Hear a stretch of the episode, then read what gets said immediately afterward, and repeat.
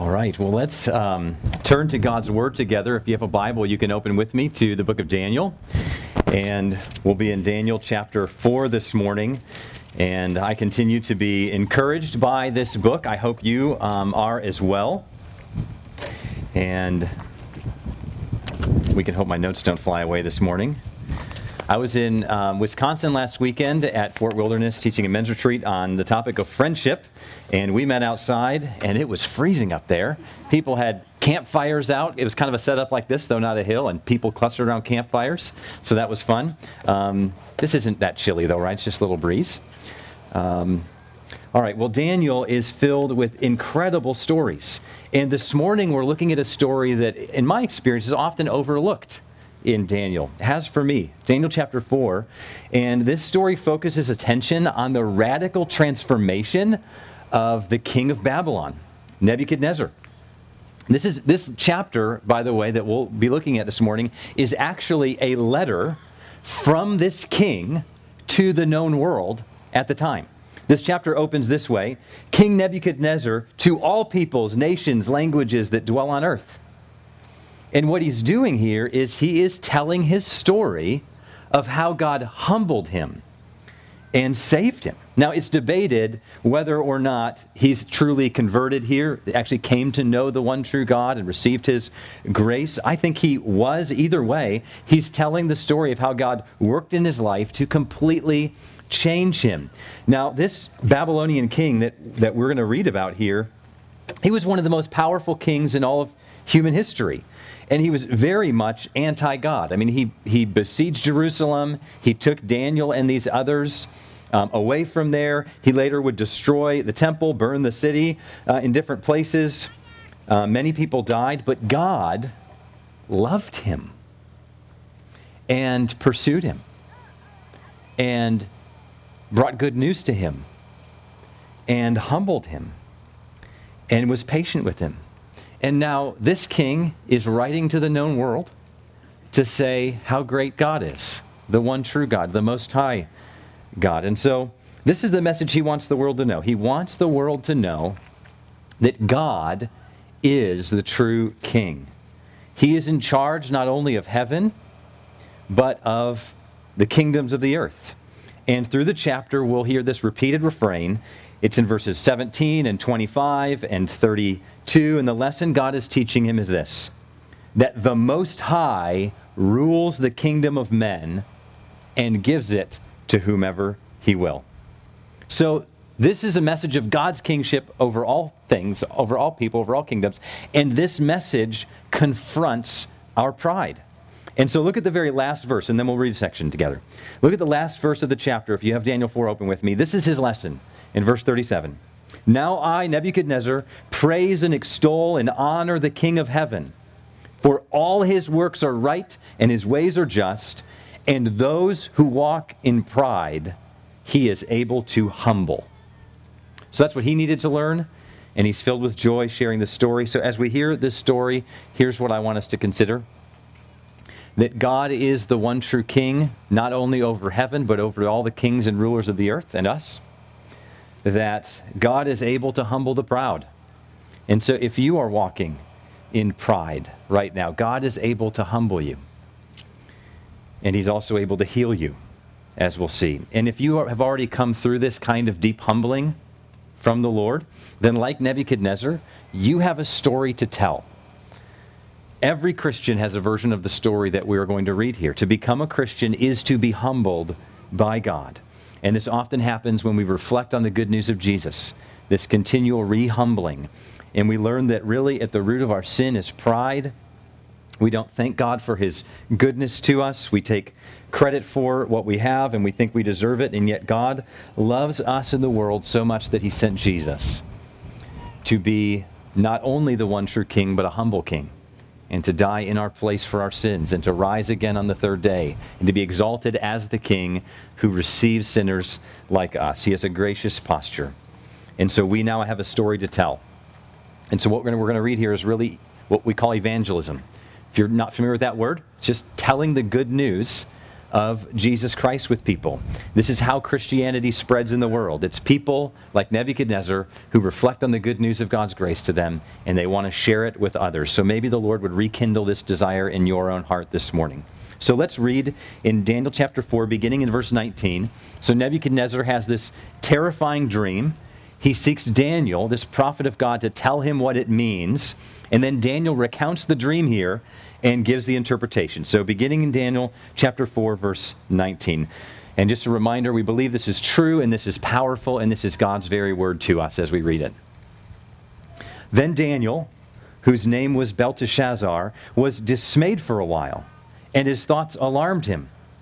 The king answered and said, Belteshazzar, do not let the dream or the interpretation alarm you.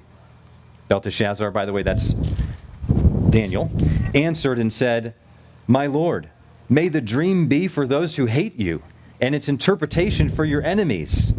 The tree you saw, there's a tree in his dream which grew and became strong, so that its top reached to heaven, and it was visible to the end of the whole earth, whose leaves were beautiful, and its fruit abundant, and in which food for in which was food for all, under which beasts of the field found shade, and in whose branches the birds of the heavens lived. It is you, O king, who have grown and become strong. Your greatness has grown and reaches to heaven, and your dominion to the ends of the earth. And because the king saw a watcher, a holy one, coming down from heaven and saying, Chop down the tree and destroy it, but leave the stump of its roots in the earth, bound with a band of iron and bronze, in the tender grass of the field, and let him be wet with the dew of heaven, and let his portion be with the beasts of the field till seven periods of time pass over him. This is the interpretation, O king. It is a decree of the Most High, which has come upon my lord the king, that you shall be driven from among men, and your dwelling shall be with the beasts of the field. You shall be made to eat grass like an ox, and you shall be wet with the dew of heaven. And seven periods of time shall pass over you, till you know that the Most High rules the kingdom of men and gives it to whom he will. Verse 26 And as it was commanded to leave the stump of the roots of the tree, your kingdom shall be confirmed for you from the time that you know that heaven rules. Therefore, O king, let my counsel be acceptable to you. Break off your sins by practicing righteousness, and your iniquities by showing mercy to the oppressed, that there may perhaps be a lengthening of your prosperity. All this came upon King Nebuchadnezzar at the end of 12 months, he was walking on the roof of the royal palace in Babylon. And the great king, and the king answered and said, Is not this great Babylon, which I have built by my mighty power, as a royal residence and for the glory of my majesty? While the words were still in the king's mouth, there fell a voice from heaven O King Nebuchadnezzar, to you it is spoken, the kingdom has departed from you and you shall be driven from among men, and your dwelling shall be with the beasts of the field, and you shall be made to eat grass like an ox, and seven periods of time shall pass over you, until you know that the Most High rules the kingdom of men and gives it to whom he will. Verse 33 Immediately the word was fulfilled against Nebuchadnezzar. He was driven from among men and ate grass like an ox, and his body was wet with the dew of heaven, till his hair grew as long as eagle's feathers, and his nails were like bird's claws. At the end of the days, I, Nebuchadnezzar, lifted my eyes to heaven, and my reason returned to me, and I blessed the Most High, and praised and honored him who lives forever. For his dominion is an everlasting dominion, and his kingdom endures from generation to generation. All the inhabitants on the earth, are accounted as nothing, and he does according to his will among the host of heaven and among the inhabitants of the earth. And none can stay his hand or say to him, What have you done? At the same time, my reason returned to me, and for the glory of my kingdom, my majesty and splendor returned to me. My counselors and my Lord sought me, and I was established in my kingdom, and still more greatness was added to me. Now I, and here's the conclusion now I, King Nebuchadnezzar, praise and extol and honor the King of heaven, for all his works are right, and his ways are just, and those who walk in pride, he is able to humble. Well, Nebuchadnezzar shows us several key lessons here about who the one true God really is and how he rules the earth. So let's see the key movements here. We see that God confronts the king, God humbles the proud, and good news for us, God lifts the lowly. So let's walk through this together. God fr- confronts the king first. So Nebuchadnezzar, at the beginning of the story, his life was going fine. Uh, he was at ease. Verse 4 says, I, Nebuchadnezzar, was at ease in my house and, po- and prospering in my palace. So he's successful, he's powerful, he was at ease, but he was also prideful. Many people today are just like King Nebuchadnezzar. We all have seeds of this in our hearts, every one of us. We live in America, which means we live in one of the most prosperous places. We're at the top of the global prosperity charts, and our communities in this area are particularly wealthy. And we're tempted to think that if life is good in these external ways, then all is well. But that's not always the case. We may be at ease, but we may be, de- be decaying inside in our hearts, rotting with pride. And so God graciously but firmly got the king's attention. He troubled him with this ominous dream, and it terrified him. They mentioned this a couple uh, weeks ago as well when we saw that God did this to him before. That God is able to do this to the kings of the earth, the rulers of the earth. He can get anyone's attention in any way he wills. And so Nebuchadnezzar saw in his dream this giant tree that grew and, and grew to highest as heaven and then over, spread over the whole earth. And then this tree in his dream was chopped down and a stump was left which represented some man, but then the man received an animal's mind and lived with the animals. And then verse 17 says, The sentence is by the decree of the watchers, which are angels. The decision by the word of the holy ones, to the end that the living may know, this is the point, that the Most High rules the kingdom of men and gives it to whom he will, and he sets over it the lowliest of men. Now, I'm guessing that Nebuchadnezzar probably had a good guess about who that dream was about. Uh, but to be certain, he calls Daniel to interpret it for him. And when Daniel hears it, he has a striking response. And I think this is really where Daniel shines uh, in this story and in this book. He's an, he's an incredible example for us today. Let's just remember who Daniel is here. He grew up in Jerusalem one of this kind of royal noble men in the, in the Jerusalem area. And Nebuchadnezzar besieged the city, captured Daniel and his friends, and made him serve in his court. Nebuchadnezzar would, Nebuchadnezzar would uh, later destroy Jerusalem and the temple, killing many people. So, how do you expect Daniel to respond when he hears that this ruthless king has this ominous dream? I would expect him to be happy. But let's notice and learn from three ways Daniel responds. First, look at his compassion. Here's how Daniel responded. Look at verse 19 with me. Daniel, when he heard this dream, was dismayed for a while, and his thoughts alarmed him. Then he said, My Lord, may the dream be for those who hate you, and its interpretation for your enemies. Daniel has a sincere concern for this king. He knows that Nebuchadnezzar is a terrible king, but he's also a human being, made in God's image. And so Daniel's alarmed by the dream. I think this is a great example for us. God called those exiles, those Jewish exiles who were shipped to Babylon, to seek the good of the city. We learn that from the prophet Jeremiah. And Daniel has been doing that. He's been seeking the good of the city, seeking the good of Babylon, seeking the good of this king. And this is a reminder for all of us right now in the midst of our, you know, land of political turmoil. Everything seems to be pushing toward polarization. This, this message to hate those who are against you, that there's only uh, one side or the other, right? It's an either or. All these false dichotomies, never a both and, never um, a mix. Pick one side or the other, and then despise those who disagree with you. That's how things are so often framed today. But Jesus calls us to love our enemies and pray for them. So even in our disagreement, we should have a heart of love and compassion toward others, speaking clearly but compassionately. Consider also Daniel's credibility here. Daniel has served the king well now for a number of years. And so this king trusts him. He wants to hear from him, this prophet of God. A lot of people in our land need to hear about Jesus. But how will they hear unless they know Christians? And how will they hear if every Christian has been rude to them or just stood aloof from them? What so many leaders in our nation need um, are kind Christians who disagree with them and can speak corrective words to them, but who love them and can even share certain measure, a certain measure of friendship with them.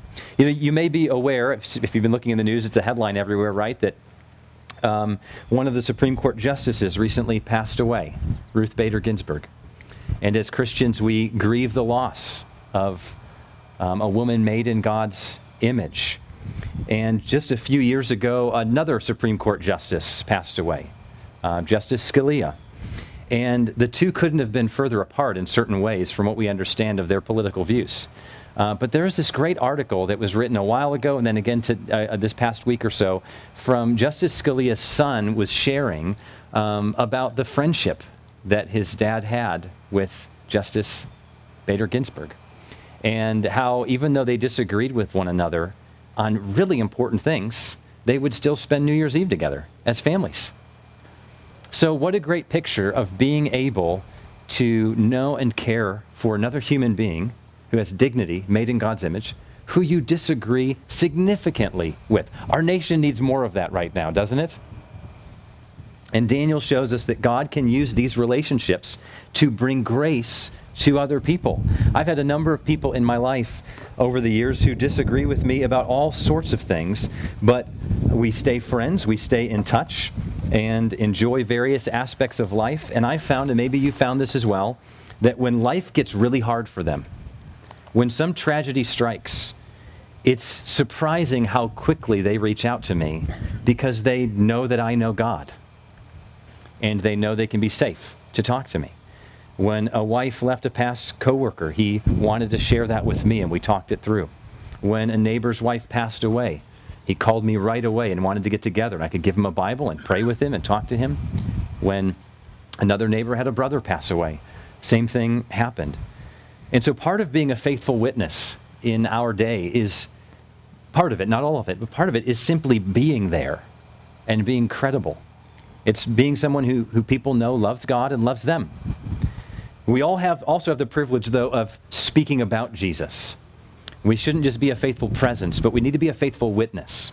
And so, third, look at Daniel's courage. We've seen his compassion, his credibility, but look at his courage here. Daniel tells the king that he is that tree in the vision that will get chopped down. He says to the king that he's going to go insane, live like an animal, until he acknowledges that God is the true king. And then he adds his own counsel at the end. This is where we see his courage. Verse 27 Therefore, O king, let my counsel be acceptable to you. Break off your sins by practicing righteousness, and your iniquities by showing mercy to the oppressed, that there may perhaps be a lengthening of your prosperity. So Daniel is encouraging this king to repent, repent of his self centeredness. Uh, and his turn from his sins. And he's doing, he's to do two things to practice righteousness, which is doing right um, according to God's character, and to show mercy to the oppressed rather than violently conquering them. You know, we're having discussions in our own nation today about what this looks like in certain areas, right? What does it look like to do justice and to show mercy to the oppressed? And there's a lot of disagreement and conversations that need to be had about uh, where there may or may not be injustice. Or there's disagreement about who is and isn't oppressed and to what degree. There's a lot of disagreement about what policies would best care for those who are poor or oppressed. But one thing we should all agree with is what Daniel says here. Society, a society should practice righteousness and show mercy to the oppressed and care for the oppressed. So we'd go a long, it'd go a long way if, if everyone at the beginning of a conversation could agree on that goal with this shared vision, even if we aren't yet on the same page of what it even looks like to move forward. And so with Daniel, we see this credible com- incredible combination of compassion, credibility, and courage, and those rarely go together. Some people have compassion, but they lack the courage to say things that are hard. Some people have courage, but they say it without compassion. Some people have credibility, but they squander it by not ever saying anything courageous or compassionate.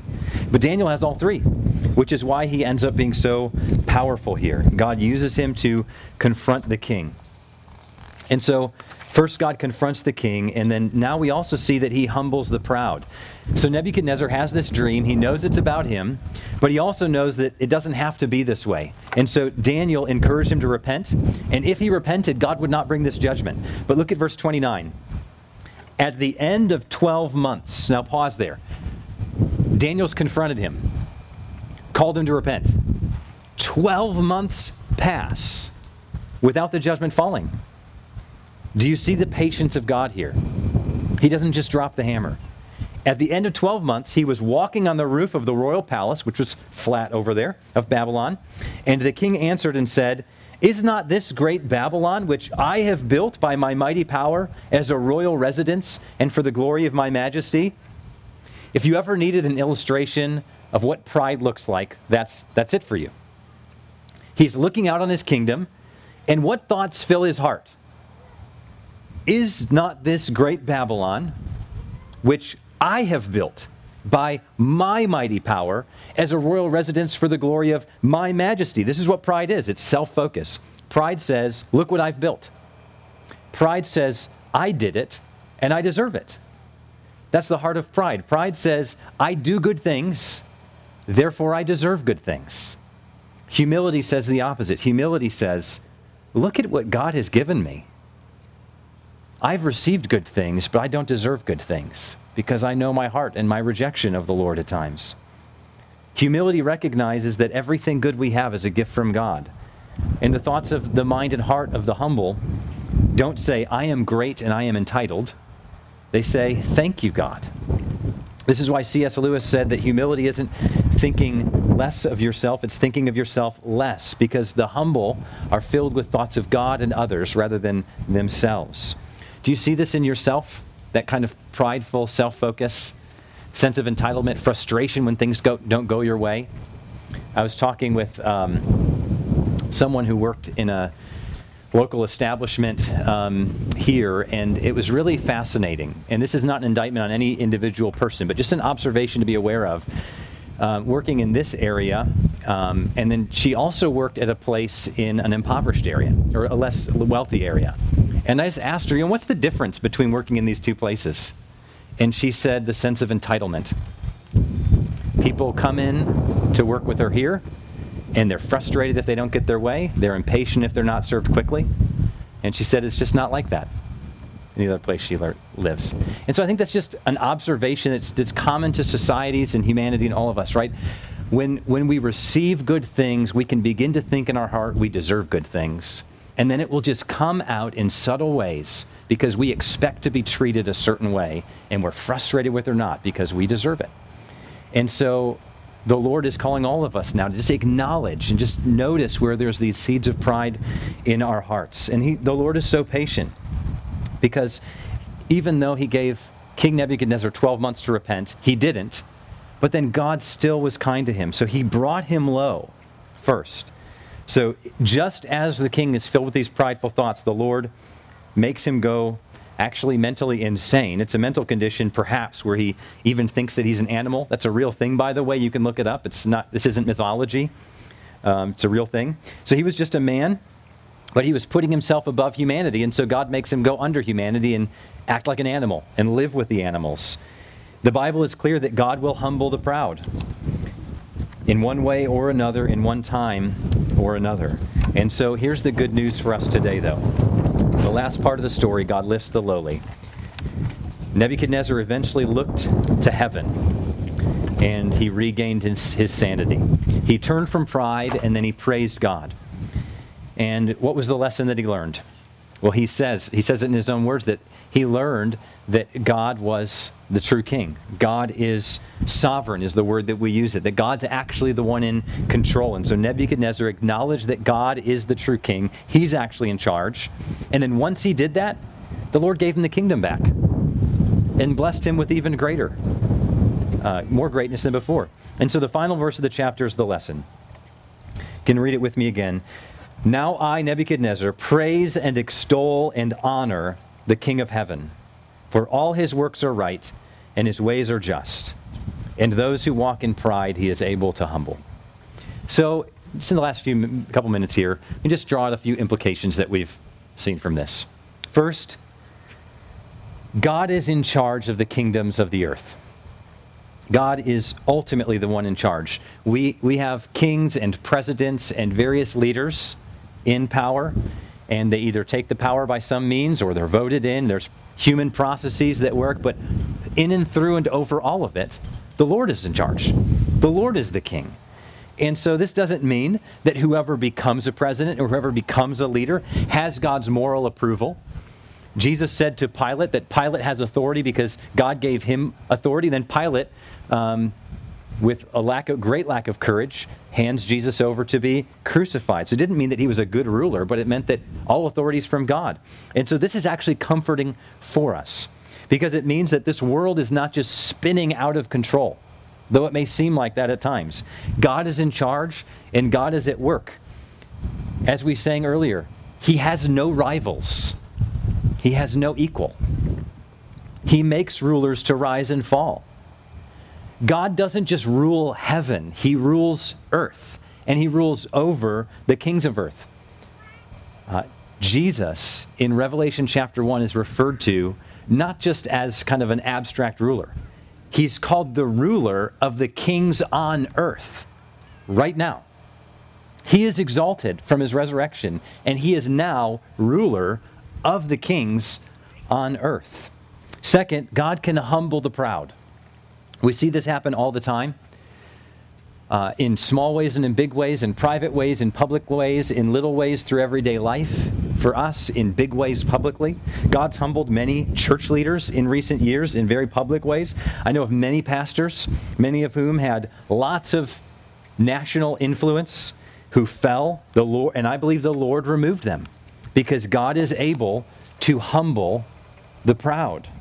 He knows how to do that. And so I think also of the Me Too movement, which has exposed a lot of prideful leaders and people in power. God has brought many prideful and abusive people down. And so some of us need this warning this morning. Maybe you have been living in great pride. But this story reminds us what do we have that we didn't receive? Can you name anything? None of us chose to be born in the country we were born. I didn't choose to have a certain mental capacity. None of us chose to have the mental capacity we were given. None of us chose our gender. The Lord just gives it as we're born, conceived. We didn't choose which country to live in. We didn't choose which generation we were born into. We just show up by God's grace. And so God knows how to give and God knows how to take away. And so, if you're walking in pride, then this is a day to come humbly before the Lord, to repent of your pride, and to know that the Lord is happy to welcome you by grace, to forgive it all, and to, to teach you and to transform you to walk in happy humility. Third lesson here don't give up on anybody. God opposed Nebuchadnezzar's pride, but he was for Nebuchadnezzar's good. He was pursuing him. God loved him. God sent the dream in order to warn him, ultimately for his good. And even after God humbled him and brought him low, he raised him back up. And that was his plan all along. So, wherever you are, think of someone right now who you, you just comes to mind who's furthest away from God's grace in your mind. Maybe it's someone you've prayed for for years to know Christ, but they haven't yet, and you're tempted to give up hope. Or maybe it's someone that you would never actually think to pray for because you just think, man, they are just so far gone. Or maybe it's someone at work or in government who you're tempted to despise. A lesson of this chapter is don't give up on them. God may have plans to humble them like he did Nebuchadnezzar, to give them grace and forgiveness and bring them into his family. Finally, uh, you have a story to tell. This whole chapter is an example of evangelism. We're all evangelists for the things that we love, right? Evangelists who tell people about beauty products or health plans or investing tips or hobbies. We tell the good news of the things that change our lives. And so Nebuchadnezzar's evangelizing here because he's telling the good news to the, to the known world at the time of what's changed his life or who's changed his life, and that's God in his kindness. He was prideful, he's saying, but God humbled me, and I want to tell you that God is the true king. That's his message. And so Christians are called to share the best news in the world, to, to continue to reflect on God's goodness to us, and to be filled up with thankfulness, and to share that with others. God has brought us to a place of humility. He continues to do that, and we're grateful to him. And so, just as Nebuchadnezzar said that God has brought me to a place of honesty about my pride, but he has been so kind to me and forgiven me, he got my attention, and now I want to tell you the good news of God's grace for sinners like me. That's Nebuchadnezzar's message. If you are a Christian, you have basically that message, right? Honesty about our pride and sin that the Lord has exposed we can share that how God got our attention. Maybe it was a family member sharing the good news with you. Maybe it was through reading the Bible and seeing the beauty of Jesus on the pages of Scripture. Maybe it was hearing a message like this from God's Word and hearing about the Lord Jesus and his death and resurrection for your sins. But God got your attention, and then you have good news that you heard and believed, and you have good news to share with others. And so I want to end by reading once again the scripture we read when we started this service, because this is such a great picture of Jesus as our king and the ruler, and who also is so humble. Um, and he rules us with humility. So, Philippians 2, verse 5 Have this mind among yourselves, which is yours in Christ Jesus, who, though he was in the form of God, did not account equality with God a thing to be grasped, but he emptied himself by taking the form of a servant, being born in the likeness of men. And being found in human form, he humbled himself by becoming obedient to the point of death, even death on a cross. So the Lord Jesus voluntarily became low for us and for our salvation, and therefore God has highly exalted him and bestowed on him the name that is above every name, so that at the name of Jesus every knee should bow in heaven and on earth and under the earth, and every tongue confess that Jesus is Lord. Would you pray with me? Our Father, we thank you for your word to us this morning. We thank you for what you did in King Nebuchadnezzar's life, in humbling him and then showing your grace to him and then raising him. We thank you that you're a God who loves to lift the lowly. And so we pray that even right now you would be filling our heart with both humility before you and also great joy that you look to the humble and you lift the humble. And we look forward to the day when the Lord Jesus' rule will be evident to all, and every tongue will confess. We pray this in the Lord Jesus' name. Amen.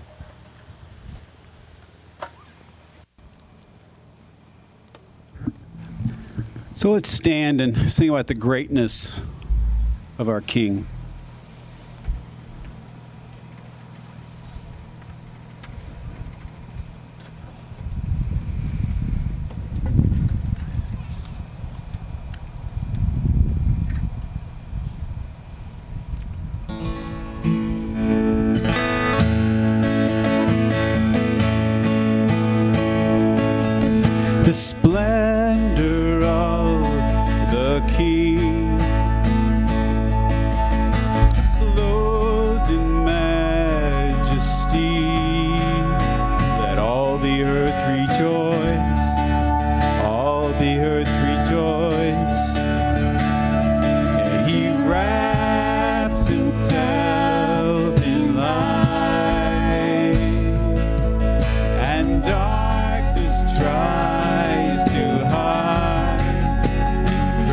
trembles at his voice, trembles at